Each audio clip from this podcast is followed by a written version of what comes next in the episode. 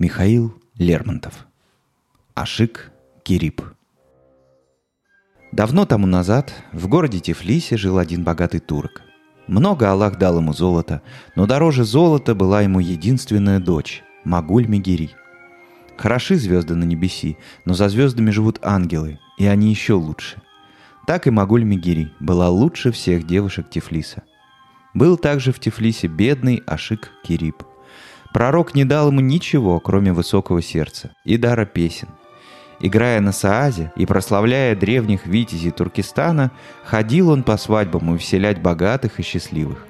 На одной свадьбе он увидал Магуль Мегири, и они полюбили друг друга. Мало было надежды у бедного Ашик Кириба получить ее руку, и он стал грустен, как зимнее небо. Вот раз он лежал в саду под виноградником и, наконец, уснул – в это время шла мимо Магуль Мегири со своими подругами. И одна из них, увидав спящего Ашика, отстала и подошла к нему. «Что ты спишь под виноградником?» – запела она. «Вставай, безумный, твоя газель идет мимо». Он проснулся, девушка порхнула прочь, как птичка. Магуль Мегири слышала ее песню и стала ее бронить. «Если б ты знала», — отвечала она, — «кому я пела эту песню, ты бы меня поблагодарила. Это твой Ашик Кирип». «Веди меня к нему», — сказала Магуль Мегири. И они пошли. Увидав его печальное лицо, Магуль Мегири стала его спрашивать и утешать. «Как мне не грустить?» — отвечал Ашик Кирип. «Я тебя люблю, и ты никогда не будешь моею». «Проси мою руку у отца моего», — говорила она, «и отец мой сыграет нашу свадьбу на свои деньги и наградит меня столько, что нам вдвоем достанет». «Хорошо», — отвечал он, Положим, а я нога ничего не пожалеет для своей дочери. Но кто знает, что после ты не будешь меня упрекать в том, что я ничего не имел и всем тебе обязан. Нет, милая Магуль Мегири, я положил зарок на свою душу. Обещаюсь семь лет странствовать по свету и нажить себе богатство, либо погибнуть в дальних пустынях. Если ты согласна на это, то по истечении срока будешь моею». Она согласилась но прибавила, что если в назначенный день он не вернется, она сделается женой у Куршутбека, который давно уж за нее сватается. Пришел Ашик Кирип к своей матери, взял на дорогу ее благословения, поцеловал маленькую сестру, повесил через плечо и сумку, оперся на посох странничий и вышел из города Тифлиса. И вот догоняет его всадник. Он смотрит, это Куршутбек. «Добрый путь!» — кричал ему Бек.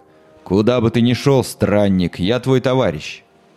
Не рад был Ашик своему товарищу, но нечего делать. Долго они шли вместе. Наконец, завидели перед собой реку. Ни моста, ни броду. «Плыви вперед!» — сказал Куршутбек. «Я за тобой последую». Ашик сбросил верхнее платье и поплыл.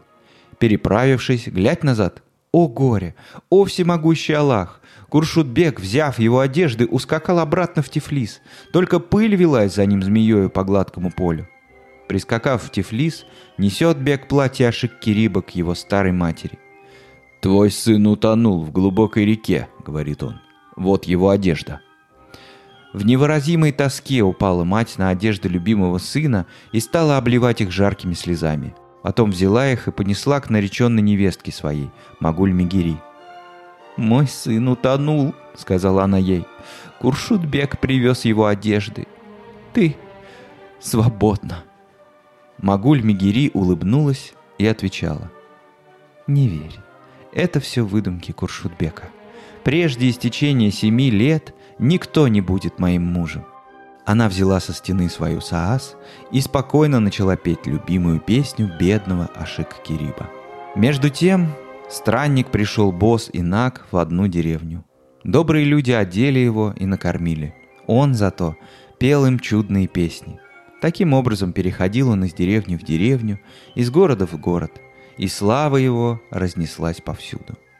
Прибыл он, наконец, в Халав. По обыкновению взошел в кофейный дом, спросил Саас и стал петь. В это время жил в Халафе Паша, большой охотник до песельников. Многих к нему приводили, ни один ему не понравился. Его чауши измучились, бегая по городу. Вдруг, проходя мимо кофейного дома, слышат удивительный голос. Они туда. «Иди с нами к великому Паше!» – закричали они. «Или ты отвечаешь нам головою?» «Я человек вольный. «Странник из города Тифлиса», — говорит Ашик Кирип. «Хочу — пойду, хочу — нет. Пою, когда придется. И ваш паша мне не начальник». Однако, несмотря на то, его схватили и привели к паше. «Пой!» — сказал паша. И он запел. И в этой песне он славил свою дорогую Магуль Мегири. И эта песня так понравилась гордому паше, что он оставил у себя бедного Ашик Кириба. Осыпалось к нему серебро и золото. Заблистали на нем богатые одежды. Счастливо и весело стал жить Ашик Кирип и сделался очень богат. Забыл он свою Магуль Мегири или нет, не знаю. Только срок истекал. Последний год должен был кончиться, а он все не готовился к отъезду. Прекрасная Магуль Мегири стала отчаиваться. В это время отправлялся один купец с караваном из Тифлиса с сорока верблюдами и восьмьюдесятью невольниками.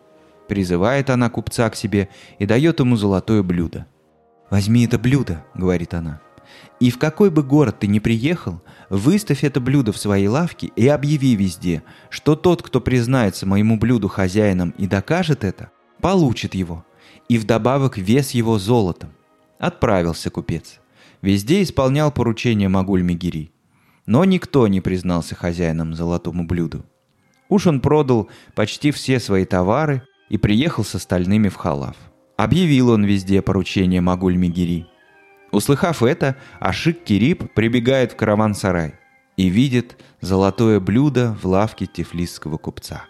«Это мое», — сказал он, схватив его рукой. «Точно, твое», — сказал купец. «Я узнал тебя, Ашик Кирип. Ступай же скорее в Тифлис Твоя Магуль Мигири велела тебе сказать, что срок истекает, и если ты не будешь в назначенный день, то она выйдет за другого». В отчаянии Ашик Кирип схватил себя за голову. Оставалось только три дня до рокового часа. Однако он сел на коня, взял с собой сумму с золотыми монетами и поскакал, не жалея коня. Наконец измученный бегун упал бездыханный на Арзинган-горе, что между Арзиньяном и Арзирумом. Что ему было делать? От Арзиньяна до Тифлиса два месяца езды, а оставалось только два дня. «Аллах всемогущий!» — воскликнул он. «Если ты уж мне не помогаешь, то мне нечего на земле делать». И хочет он броситься с высокого утеса. Вдруг видит внизу человека на белом коне и слышит громкий голос. «Аглан, что ты хочешь делать?» «Хочу умереть», — отвечал Ашик. «Слезай же сюда, если так. Я тебя убью». Ашик спустился кое-как с утеса. «Ступай за мною», — сказал грозно всадник. «Как я могу за тобой следовать?» — отвечал Ашик. «Твой конь летит, как ветер, а я отягощен сумою». «Правда. Повесь же суму свою на седло мое и следуй». Отстал Ашик Кирип, как не старался бежать. «Что же ты отстаешь?» — спросил всадник. «Как же я могу следовать за тобою? Твой конь быстрее мыслей, а я уж измучен». «Правда. Садись же сзади на коня моего и говори всю правду, куда тебе нужно ехать». «Хоть бы в Арзерум поспеть нонче», — отвечал Ашик. «Закрой же глаза». Он закрыл. «Теперь открой». Смотрит Ашик. Перед ним белеют стены и блещут минареты Арзрума. «Виноват. Ага», — сказал Ашик. «Я ошибся. Я хотел сказать, что мне надо в Карс». «То-то же», — отвечал всадник. Я предупредил тебя, чтоб ты говорил мне сущую правду. Закрой же опять глаза. Теперь открой. Ашик себе не верит то, что это Карс. Он упал на колени и сказал, «Виноват, ага, трижды виноват твой слуга Ашик Кирип. Но ты сам знаешь, что если человек решился лгать с утра, то должен лгать до конца дня. Мне по-настоящему надо в Тифлис». «Экой ты неверный», — сердито сказал всадник.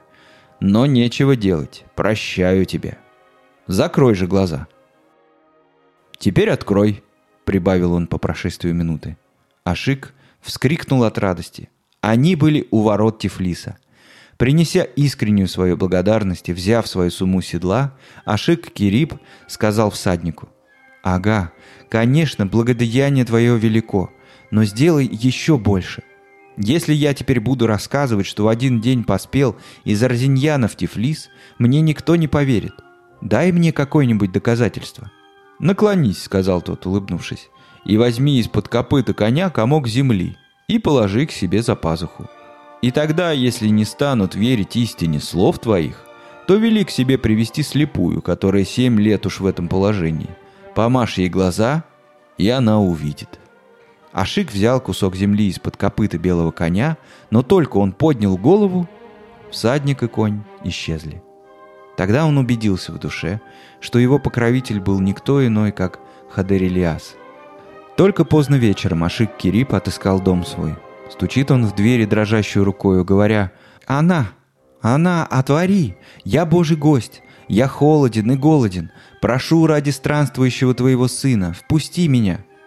Слабый голос старухи отвечал ему «Для ночлега путников есть дома богатых и сильных. Есть теперь в городе свадьбы, ступай туда. Там можешь провести ночь в удовольствии». «Она», — отвечал он, — «я здесь никого знакомых не имею, и потому повторяю мою просьбу. Ради странствующего твоего сына, впусти меня». Тогда сестра его говорит матери, «Мать, я встану и отворю ему двери». «Негодная», — отвечала старуха, ты рада принимать молодых людей и угощать их, потому что уже семь лет, как я от слез потеряла зрение. Но дочь, не внимая ее упреком, встала, отперла двери и впустила Ашик Кириба. Сказав обычное приветствие, он сел и с тайным волнением стал осматриваться. И видит он, на стене висит в пыльном чехле его сладкозвучный саас. И стал он спрашивать у матери, «Что висит у тебя на стене?» «Любопытный ты гость», — отвечала она. «Будет и того, что тебе дадут кусок хлеба и завтра отпустят тебя с Богом». «Я уж сказал тебе», — возразил он, — «что ты моя родная мать, а это сестра моя, и потому прошу объяснить мне, что это висит на стене». «Это Саас». «Саас», — отвечала старуха сердито, не веря ему. «А что значит Саас?» «Саас то значит, что на ней играют и поют песни. И просит Ашик Кирип, чтобы она позволила сестре снять Саас и показать ему. «Нельзя», — отвечала старуха. «Это Саас моего несчастного сына. Вот уже семь лет он висит на стене, и ничья живая рука до него не дотрагивалась». Но сестра его встала, сняла со стены Саас и отдала ему. Тогда он поднял глаза к небу и сотворил такую молитву. «О всемогущий Аллах! Если я должен достигнуть до желаемой цели, то моя семиструнная саас будет так же стройна, как в тот день, когда я первый раз играл на ней». И он ударил по медным струнам, и струны согласно заговорили. И он начал петь. «Я бедный Кирип, и слова мои бедны. Но великий Хадарильяс помог мне спуститься с крутого утеса, хотя я беден и бедны слова мои. Узнай меня, мать, своего странника. После этого мать его зарыдала и спрашивает, «Как тебя зовут?» «Рашид», — отвечал он. «Раз говори, другой раз слушай, Рашид», — сказала она. «Своими речами ты изрезал сердце мое в куски. Нынешнюю ночь я во сне видела, что на голове мои волосы побелели, а вот уж семь лет я ослепла от слез. Скажи мне, ты, который имеешь его голос, когда мой сын придет?» И дважды со слезами она повторила ему просьбу. Напрасно он называл себя ее сыном, но она не верила. И спустя несколько времени просит он. «Позволь мне, матушка, взять Саас и идти. Я слышал, здесь близко есть свадьба. Сестра меня проводит. Я буду петь и играть, и все, что получу, принесу сюда и разделю с вами». «Не позволю», — отвечала старуха. «С тех пор, как нет моего сына, его Саас не выходил из дому. Но он стал клясться, что не повредит ни одной струны. «А если хоть одна струна порвется, — продолжал Ашик, — то отвечаю моим имуществом». Старуха ощупала его сумы и, узнав, что они наполнены монетами, отпустила его. Проводив его до богатого дома, где шумел свадебный пир, сестра осталась у дверей слушать, что будет.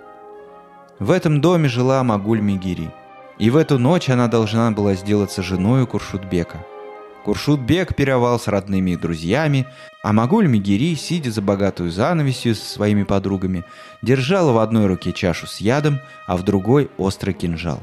Она поклялась умереть, прежде чем опустит голову на ложе Куршут-бека. И слышит она из-за занавеси, что пришел незнакомец, который говорит «Салям алейкум! Вы здесь веселитесь и пируете, так позвольте мне, бедному страннику, сесть с вами, и зато я спою вам песню». «Почему же нет?» — сказал Куршутбек. «Сюда должны быть впускаемы песельники и плясуны, потому что здесь свадьба. Спой же что-нибудь, певец, и я отпущу тебя с полной горстью золота». Тогда Куршутбек спросил его, «А как зовут тебя, путник?» «Скоро узнаете». «Что это за имя?» — воскликнул тот со смехом.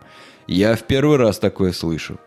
Когда мать моя была мною беременна и мучилась родами, то многие соседи приходили к дверям спрашивать, сына или дочь Бог ей дал. Им отвечали «Скоро узнаете». И вот поэтому, когда я родился, мне дали это имя. После этого он взял саас и начал петь. В городе Халафе я пил мессирское вино, но Бог мне дал крылья, и я прилетел сюда в день. Брат Куршутбека, человек малоумный, выхватил кинжал, воскликнув – «Ты лжешь! Как можно из халафа приехать сюда в день?» «За что ж ты меня хочешь убить?» – спросил Ашик. «Певцов обыкновенно со всех четырех сторон собирают в одно место, а я с вас ничего не беру. Верьте мне или не верьте». «Пускай продолжает», – сказал жених, и Ашик Кирип запел снова. «Утренний намаз творил я в Арзиньянской долине, полуденный намаз в городе Арзруме, пред захождением солнца творил намаз в городе Карсе, а вечерний намаз в Тифлисе. Аллах дал мне крылья, и я прилетел сюда. Дай Бог, чтобы я стал жертвой белого коня. Он скакал быстро, как плесун по канату, с горы в ущелье, из ущелья на гору. Создатель дал Ашику крылья, и он прилетел на свадьбу Магуль-Мегери. Тогда Магуль-Мегери, узнав его голос, бросила яд в одну сторону, а кинжал в другую. «Так-то ты сдержала свою клятву», — сказали ее подруги. Стало быть, сегодня ночью ты будешь женой Куршутбека?» «Вы не узнали, а я узнала, милый, мне голос», — отвечала Магуль Мигири. И, взяв ножницы, она прорезала занавесь. Когда же посмотрела и точно узнала своего Ашик Кириба, то вскрикнула, бросилась к нему на шею, и оба упали без чувств. Брат Куршутбека бросился на них с кинжалом, намереваясь заколоть их. Но Куршутбек остановил его, промолвив. «Успокойся, и узнай, что написано у человека на лбу при его рождении, того он не минует. Придя в чувство, Магуль Мегири покраснела от стыда, закрыла лицо рукой и спряталась за занавесь. «Теперь точно видно, что ты Ашик Кирип», — сказал жених. «Но поведай, как же ты мог в такое краткое время проехать такое великое пространство?» «В доказательство истины», — отвечал Ашик, — «сабля моя перерубит камень, если же я лгу, то да будет шея моя тоньше волоска. Но лучше всего приведите мне слепую, которая бы семь лет уж не видела свету Божьего, и я возвращу ей зрение». Сестра Ашик Кириба, стоявшая у двери и услыхав такую речь, побежала к матери. «Матушка!» – закричала она. «Это точно брат! И точно твой сын Ашик Кириб!» И, взяв ее под руку, привела старуху на пир свадебный. Тогда Ашик, взял комок земли из-за пазухи, развел ее водою и намазал матери глаза, примолвя. «Знайте все люди, как могущ и велик Хадрилиас!» И мать его прозрела. После того никто не смел сомневаться в истине слов его, и Куршутбек уступил ему безмолвно прекрасную Магуль-Мегири. Тогда в радости Ашик Кирип сказал ему, «Послушай, Куршутбек, я тебя утешу. Сестра моя не хуже твоей прежней невесты. Я богат, у ней будет не менее серебра и золота. Итак, возьми ее за себя и будьте так же счастливы, как я с моей дорогою Магуль Мигири.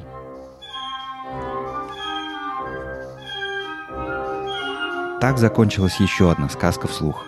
Слушайте нас на Яндекс Музыке, в подкастах ВКонтакте, Apple подкастах и даже на Ютубе. Канал везде называется одинаково сказки вслух. Спасибо, что дослушали, и до скорого.